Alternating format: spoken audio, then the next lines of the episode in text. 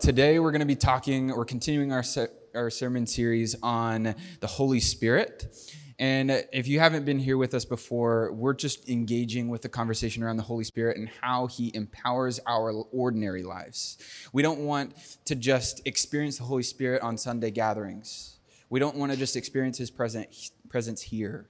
Now, that's a good thing, right? Like, we want more of this. We want more of this. Sunday gatherings are important, but we also want to experience his empowering presence in every aspect of our lives.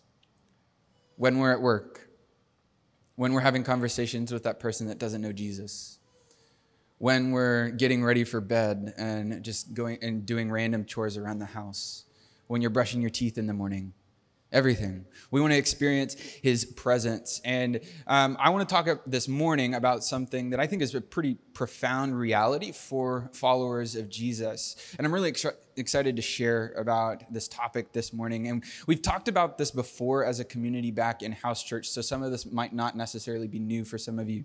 Um, but the best way to reveal the topic is to just show you via the scriptures. So if you wouldn't mind just opening up to Acts chapter thirteen, verse two with me real quick. It says, "While they were worshiping the Lord and fasting, the Holy Spirit said, 'Set apart for me Barnabas and Saul for the work which I have called them.'" While they were worshiping the Lord and fasting, the Holy Spirit said. How does that work? The Holy, the Holy Spirit said to them. In what way? Did they hear the booming voice from the Lord like we have a couple times in the Gospels, right? Where God just like speaks resoundingly and they heard it in their worship. Did they hear it through the scriptures? Did someone have a prophetic word? How did they hear the Holy Spirit's voice? How did he speak to them? Or here, look at another one in Acts chapter twenty, verse twenty-two and twenty-three. It says, "Now, behold, I am going to Jerusalem, constrained by the Spirit, knowing what will happen, or not knowing what will happen to me there, except that the Holy Spirit testifies to me in every city that imprisonment and afflictions await me." So this is Paul, knowing that he's supposed to go to Jerusalem, and his community is like, no, no, no, no, it's going to be bad for you there. Like, don't do that. Like, don't don't enter into suffering, Paul. But he he says, I'm constrained by the Spirit. How am I constrained by the Spirit? Every time I enter into a new city, the Spirit speaks to me, testifies, tells me that imprisonment and afflictions await me. How did that happen? Like, in what way? How did the Holy Spirit testify to Paul? Okay, one more.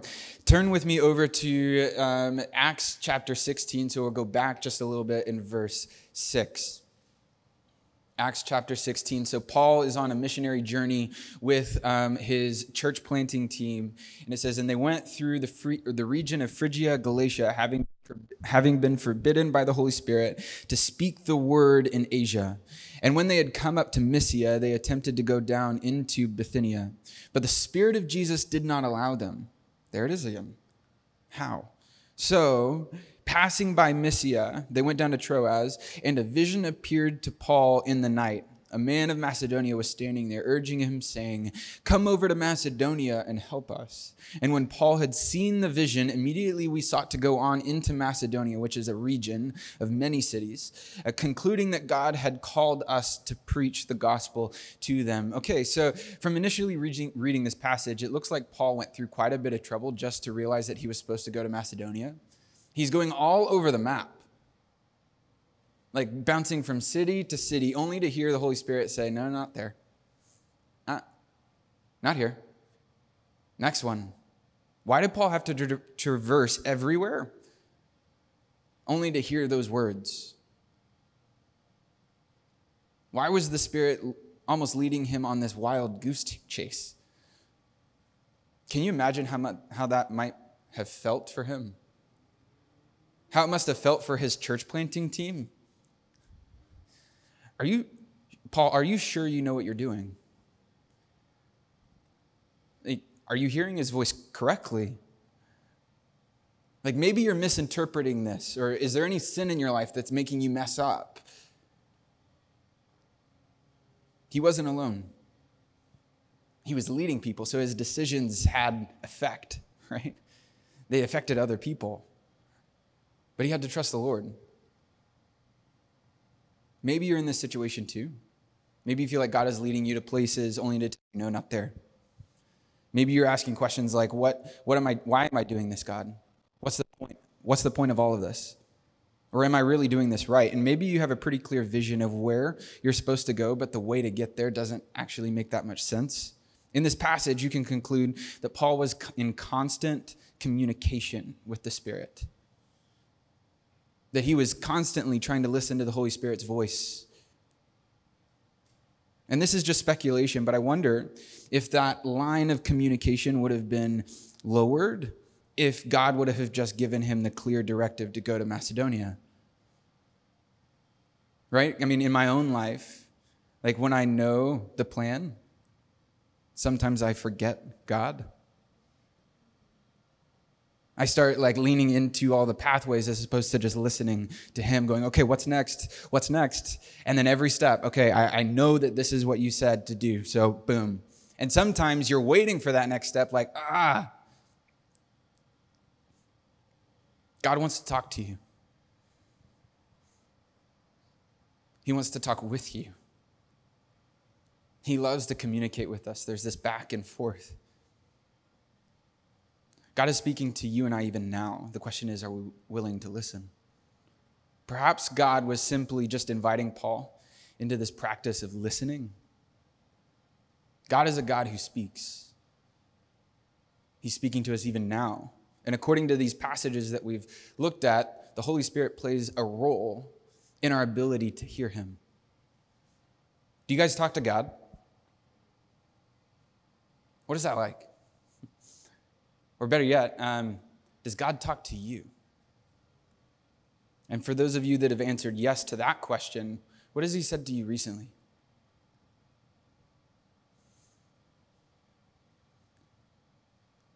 And what are you going to do about it? What's next? What I want us to wrestle with this morning is how the Holy Spirit empowers us to hear the voice of God. My guess is that this topic doesn't need much convincing. Like, we'd all love to hear God's voice, right? An atheist, you have a conversation with them, they'd probably say the same thing. I'd love to hear God's voice. Like, that would solidify a lot of things. Everybody wants to hear the voice of God. And even if you do hear, then it's safe to say that every single one of us that have a relationship and do listen to, the God, to God's voice and hear him speak to us all the time genuinely want to hear it more. Right? So this doesn't really need convincing. convincing. And, and oftentimes, I feel like sometimes we, we don't know how to discern it, right? We, we're eager for it, but we don't know how to discern whether or not that was actually God speaking to us or if that was just pizza from last night. Like, I mean, so we, we need help, right? The invitation in front of us is to connect with the living God who is speaking to us all the time. But the challenge is that we have to decide whether or not we will give him our attention. God speaks. Are you listening? And if you've heard his voice, what are you going to do about it? So as a roadmap, we're going to cover four things. God speaks. How does God speak?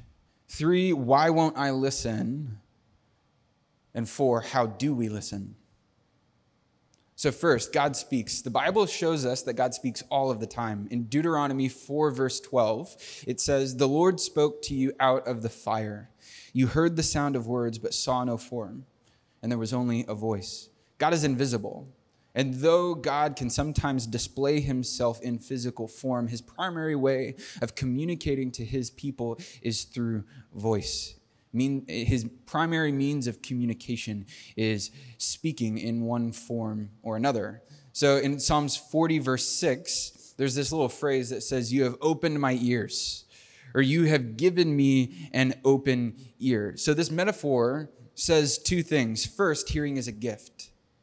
It's been given to us. It's a work of God. And in a world that has fallen from natural listening in relationship to God, we rely on the work of the Holy Spirit to reopen our ears. And then second, the metaphor says that we have hard heads. that we need God to open our ears. God didn't scoop out our ears like ice cream. He dug them. The, the language, the word there is, is more like taking a pickaxe. He pierced my ears. Taking a pickaxe to our heads and almost uh, even maybe a stick of dynamite in there to break open the drunken stupor of um, inaudibility. Isaiah verse fifty, or chapter fifty, verse four says, morning by morning he awakened. He awakens my ear to listen as those who are taught. So God issues a wake-up call to us each morning, dragging us out of bed by our ears so that we may hear it and live as we are called. And Jesus even talks about listening to God. Here's one more. John five, verse thirty, I can do nothing on my own. As I hear, I judge, and my judgment is just because I seek not my own will, but the will of him who sent me. If I was Jesus, I would have said, listen, I'm God, and I can do anything that I want. And my judgment is just because of that. But no, Jesus goes, I don't do anything of my own accord. I'm submitting to the Father's voice. And as he speaks to me and then I hear it, then I move forward. God is the one that's giving me wisdom. Think about the whole Bible for just a minute. A lot of the narrative and a lot of the stories that we find in the scriptures are stories of people who are hearing the voice of God and then acting on it. This is, this is a part of our heritage, a part of our lives. God is a God who speaks. But how? The Bible shows us that God speaks in a lot of different ways. We've got words spoken from heaven. Words written on tablets, preaching and prophetic words, answered prayer, visual demonstrations, counsels and consensus, thoughts, dreams, visions, symbols, words from others, signs in creation, angels, music and song, spiritual gifts, the breaking of bread and the immersion in water or baptism. Common sense is a way that God can speak to us. Conviction of sin, impressions on the conscience through the scriptures themselves. And of course, if you don't know this story, a chatty donkey. And that God speaks through a literal donkey to his prophet so that he gets through his head what he was supposed to be doing. And some would argue that, yes, God spoke to his people back then in those ways, but now we have the scriptures. It's a solidified canon, and we don't need to hear God's voice that way anymore. But this honestly seems ridiculous to me. Like, listen to me here. I'm not lowering the authority of Scripture. Uh, like, the power, the Word of God is the primary authority that we discern and hear the words of God. But to say that He only speaks through the Scriptures now and no other way just seems absolutely absurd. Through the Scriptures, yes, we hear God's voice, but saying that God no long, longer speaks to us in other ways is like me looking at Meredith and saying, okay, babe, we've been together for four years. This is amazing. Uh, Eloise is incredible, but I'm going away now. And you're never going to talk to me again. And you're never going to see me again. But I don't worry. I've written a book, and I've bounded it in leather. And I even inscribed your name on the front of it so that it's personalized for you. And this is the way that we're going to communicate from now on. It just sounds ridiculous, right? Oh, and by the way, I intend for you to grow in intimacy with me after that. Like that that's an unrealistic expectation. See, Jesus is passionate about his bride, and he speaks to us all the time. Now, I think it's safe to say that most of us will never hear the audible voice of God, but he will speak to us so clearly within our souls that it will almost feel like he's speaking to us audibly. And here's how the Holy Spirit is involved. First Corinthians two, verses nine through thirteen. This is Paul writing to the church in Corinth, and he's, he quotes a, a verse in Isaiah, from the book of Isaiah. He says, "But as it is written, what no eye has seen, nor ear heard, nor the heart of man imagined, what God has prepared for those who love him." So essentially, Isaiah in this verse is talking about the, the just wonder and glory and splendor of God. He's so beyond us. Like no eye has seen, no ear has heard. Like we are not him. There's an otherness, and we cannot reach up to him. He's, he's glorifying God. And so Paul quotes this and then kind of flips it. He says, these things God has revealed to us through the Spirit.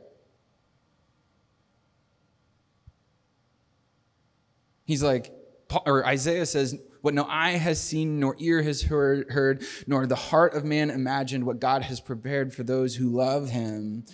And he's like, yeah, but the Holy Spirit has revealed those things to us. We can. For the Spirit searches everything, even the depths of God. For who knows a person's thought except the spirit of that person which is in him? So also no one comprehends the thoughts of God except the Spirit of God. Now, we have received not the spirit of the world, but the Spirit who is from God, that we might understand the things freely given us by God. And we impart this in words not taught by human wisdom, but taught to us by the Spirit, interpreting spiritual truths to those who are spiritual. Do you see what he's getting at? So, like, the Spirit of God is the only one who can understand or hear or recognize the thoughts of God, who has the mind of God. And we get that. Like, we understand, I mean, in, like, I mean, he's going into psychology here. Right? And our spirit is the only one who understands the internal components of who we are. We're the only, I mean, it, there's this like separation there. And God, and Paul is looking at this um, church in Corinth and saying, or writing to them and saying, essentially, you have the Spirit of God inside of you. Which means you, he continues on later in this passage, he says, you have the mind of Christ. It is through the Spirit that our ear has heard the things freely given to us by God. It is by the Spirit that we can hear God's voice. Now, probably the most common question I get asked about this subject is, why can't I hear God's voice? Which is a good question. But I wonder if the more accurate question is, why won't I hear God's voice? If God is in the business of communicating with his people, why do we still struggle with it? Why do we, why do we struggle to hear? In the book of Revelation, in chapter thirty, verse twenty, it says, or Jesus says, listen, I am standing at the door knocking. If you hear my voice and open the door, I will come into you and eat with you. So it looks like the true listeners hear Jesus' voice and then invite him in. But if we're honest with ourselves, many times we keep the doors closed. Oftentimes we don't hear him on the other side of the door saying, hey, let me in. But why is that?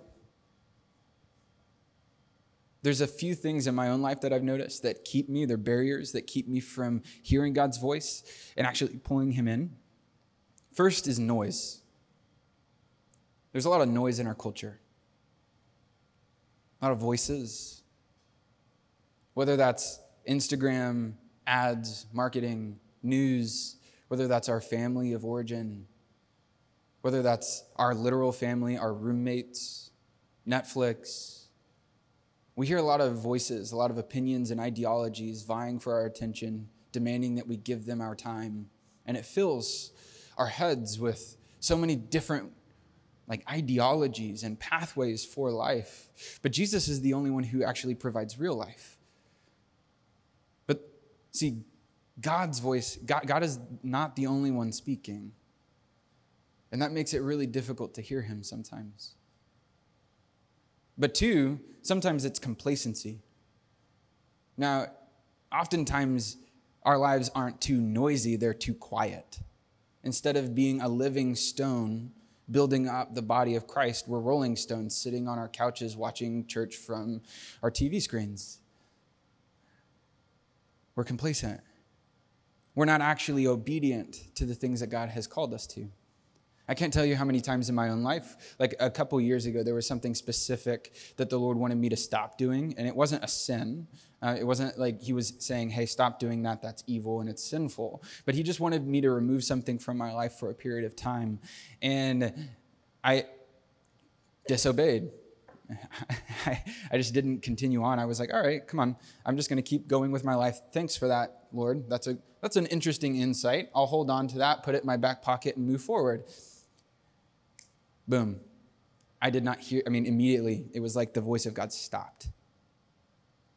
And a few months later, I'd forgotten about that communication, And I remember sitting down with the Lord and being like, God, I need to hear from you, please. Like, I need to hear from you. And a week went by. I need to hear from you. I need extra revelation. I'm asking for vision for the future. And then I end up going to Meredith, and I'm like, babe, um, like something, like something's blocking me. Help me figure this out. I I, I need vision, and I, I'm just not hearing God's voice the way that I used to. And like the wise woman that she is, she reminded me of what the Lord had said to me a few months ago. And she was like, he's probably just waiting for you to obey. And it opened up my ears again. We can't live complacent lives. Or maybe it's mission. Some of us aren't engaging with the lost. We're not out in the world. And God has called us to be evangelists, to speak truth, to speak the gospel in our lives. And when we live complacently, not serving the overlooked, the lost, and abandoned, it hinders us from hearing God's voice. Two, fear. To affirm, or three, fear. To affirm that God speaks and that it's not just our imagination is actually really terrifying, because it's not us speaking. What if we don't like what he has to say? Right? Like, listening to God's actual voice means that there's a chance he would say something that makes us feel uncomfortable. And we like control over our lives. Four, we live fragmented lives. We fragment ourselves into the sacred and to the spiritual. And we say, this is for God and this is not. And that fragmentation hinders our ability to hear God's voice in those moments. Because sometimes God doesn't just want to speak to you in the religious components of our lives. And religion isn't all bad. I know there's a whole movement that talks about like relationship and religion, and and how like God is longing for a relationship. He's not wanting you to be religious. But that word religion simply just means reconnect. And so there are practices and processes that God has put in place so that we can reconnect with God. He's not just our Savior, he's our Lord, and he expects us to submit to him. So we we need to stop fragmenting and compartmentalizing our lives into different spaces, because God wants to speak to us in every aspect of our lives. Five, we're not reading the scriptures. Simply put, this is the word of God. It's God's words, compiled over two thousand years by over fifty different authors over the course or spanning like different societies and ethnic groups. Like, this Bible was compiled and breathed through the Holy Spirit. It is the very words of God. It's not just moral absolutes and stories. It's changed my life. And if we're not leaning into the scriptures, it's going to be really hard for us to hear him.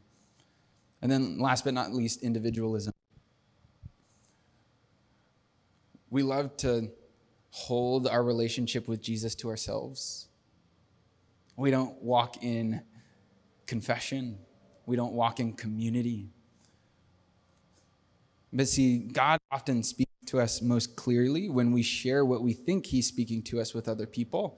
And they can either say, nope, that's bad, that's wrong, or yep, no, you're right, I think the Lord is speaking to you in that way. We we weigh things with community, with the people of God, so that um, we can create a more clear picture of how he's communicating to us. Which one of these do you see in your own life? Now, this isn't an exhaustive or extensive list. I mean, there's plenty of other ways that we can create barriers, but we have probably experienced a mixture of these and more over the course of our lives, or maybe even right now. God is a God who speaks.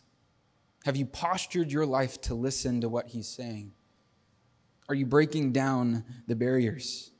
Are you, are you helping the Holy Spirit and clearing your ears? So lastly, how do we hear? If we think we're hearing God speak to us, how do we actually discern that? How do we know whether or not God is actually speaking to us? One, harmony with Scripture. Case in point, the Lord will not speak anything contradictory to what's in this word. So when you're hearing, lean into the Scriptures. Ask the Lord to give you a totem and a way to understand what he's saying through the word. Two, in confirmation with community. We've talked about this a little bit just before this. Like, we want a community that's devoted to the scriptures, that's devoted to the people of God to help you lean in and understand. So you want confirmation with God's voice in that. And then last but not least, the practices of Jesus, or spiritual disciplines or practices, et cetera. So John Thompson, in his book Conversion or Convergence, puts um, the spiritual practices or disciplines this way. He says, spiritual practices, disciplines, habits, all capable of continual improvement, help us walk with God and each other in order to be changed and hear what God wants us to do. They are activities that place you in the presence of God so that you can continually grow in your faith. They include acts like fasting, fasting, solitude, silence, corporate worship, prayer, service, confession, and study, among others. To become like Jesus, the same Spirit that was on him and in him must fill us. And we must incorporate the disciplines he used in his relationship with the Father. Essentially, he's talking about the reality that the way, I mean, if you read the book of Luke, if you read the Gospels, and you recognize Jesus' relationship with the Holy Spirit, you realize that the way that Jesus heard his, his Father's voice was through the empowerment of the Holy Spirit. In Philippians two, it talks about how Jesus had actually set aside his God card. That though he was in the form of God, he did not consider equality with God a thing to be grasped, but made himself nothing, taking the form of a servant. So he didn't set aside his divinity. His divinity is in full tact. He's one hundred percent God and man. That's not what we're getting at. But when he was operating in power, he chose to not operate in the power of his Jesusness and his divinity. He chose to operate in the power of the Holy Spirit. Anointed through the Holy Spirit, he was then enabled to have words of knowledge, to hear God's voice, to do healings, to enact miracles, to teach with authority, and on and on and on it goes. And how did he cultivate that? Through the spiritual disciplines. And as you read the Gospels, you see Jesus actually following these disciplines. You just read them yourself. It's incredible. You see him like engaging in different ways through fasting, solitude, silence. He would go away to desolate places. He worshiped corporately with his disciples. He prayed with them. He served other people. Like, these, these are things that Jesus did. And if we hope to operate in any power of the Spirit, this is our only hope, that Jesus is our model.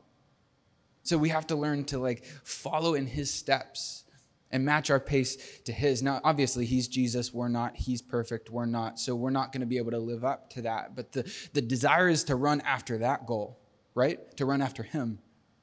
And there's been loads of volumes, books, and resources devoted to the topic of practices, some that have been integral to shaping my life and who I am.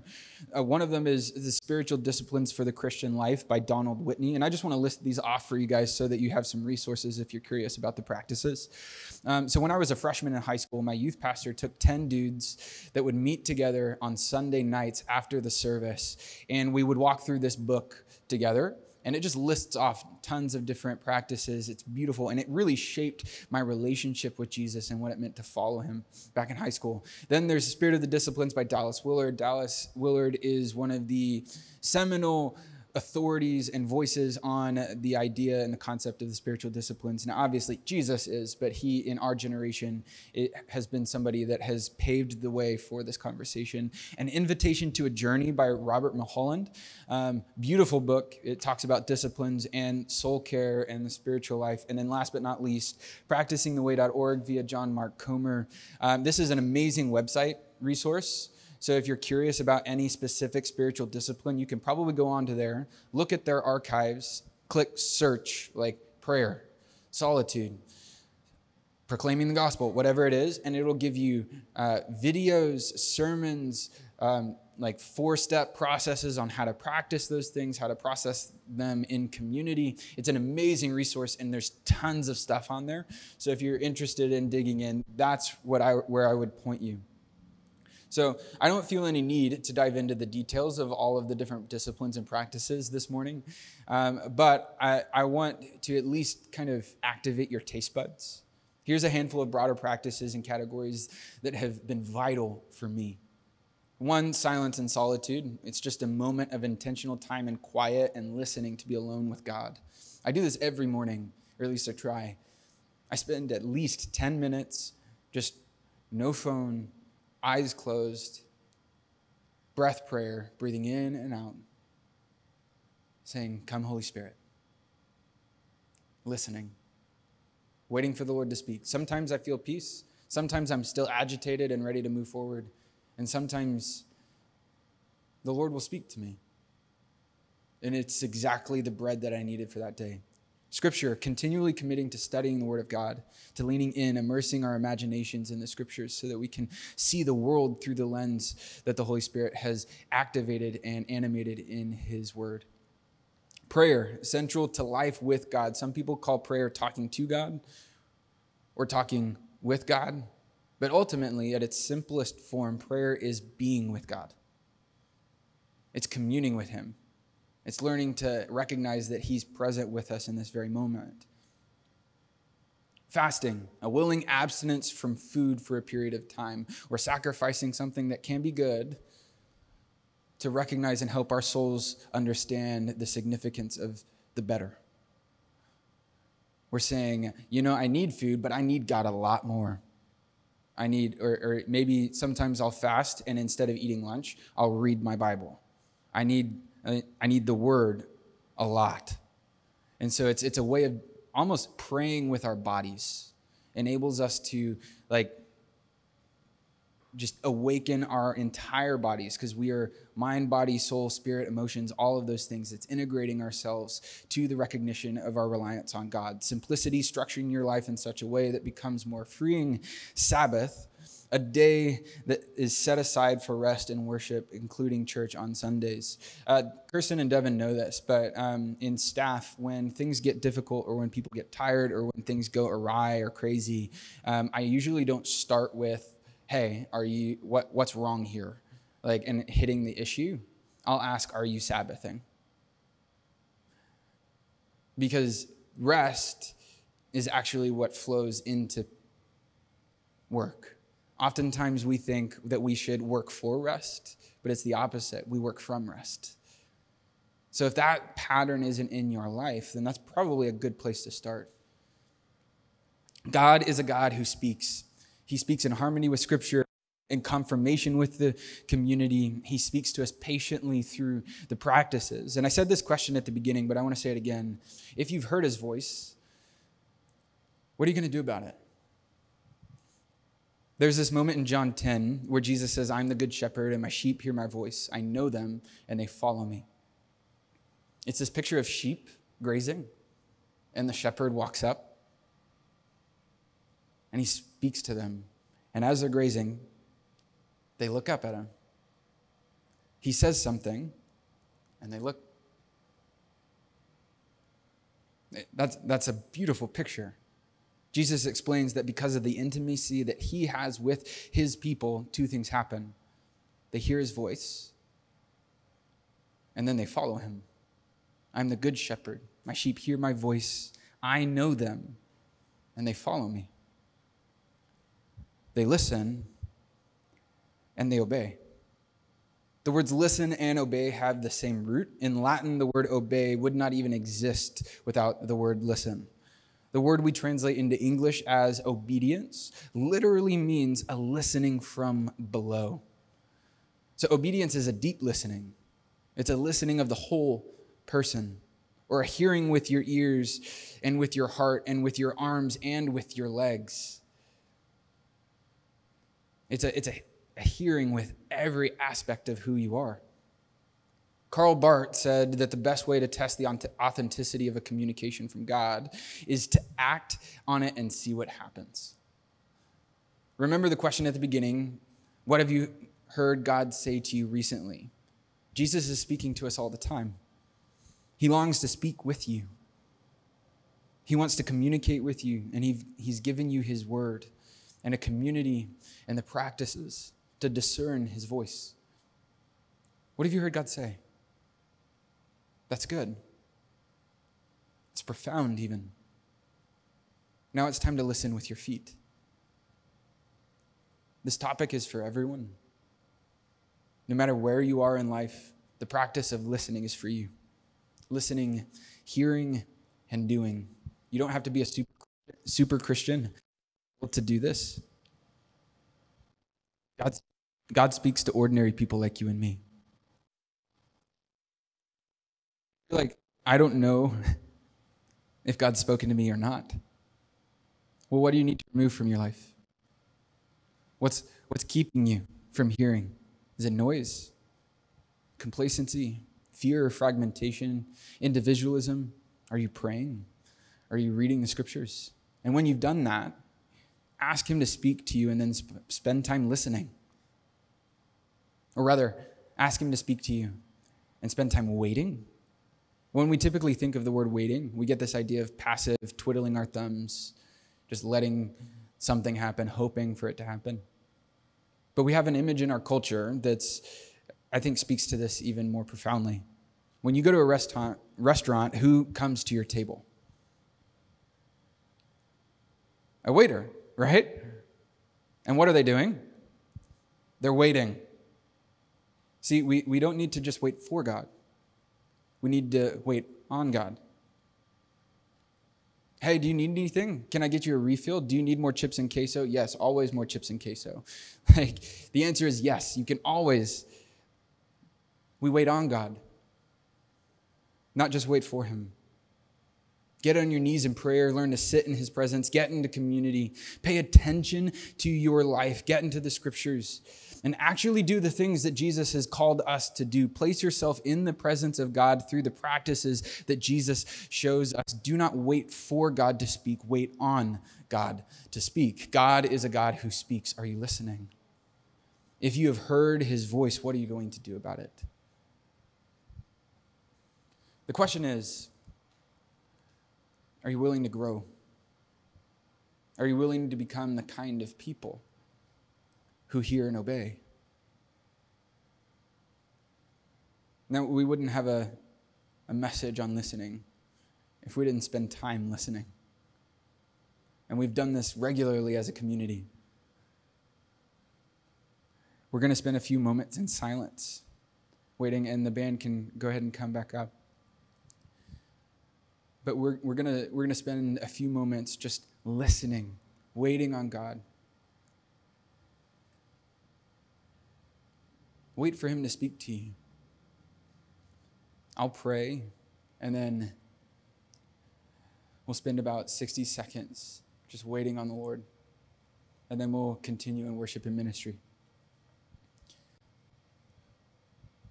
And I want you to know that, like, God, He, he wants to speak with you. He wants to lift you up. He wants to encourage you. He wants to empower you to hear his voice in the ordinary moments. This is a profound intimacy that we have with God, that we actually get to sit in his presence. And maybe for some of you in the room, there's been some, th- this has been a season where the things that used to help you hear God's voice are no longer helping you hear his voice. Like the, the disciplines that you were practicing seem to like not be working as much anymore. And you feel like he's been silent. God speaks through silence. Perhaps you've entered into a season where he's drawing you deeper into him.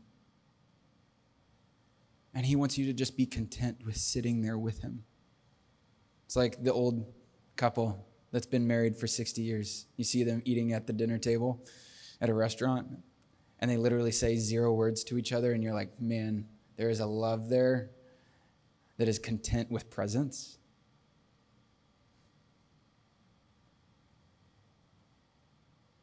Maybe that's what the Lord wants with you. And in a way, he's speaking through that. So let's pray, and then we'll wait on the Lord.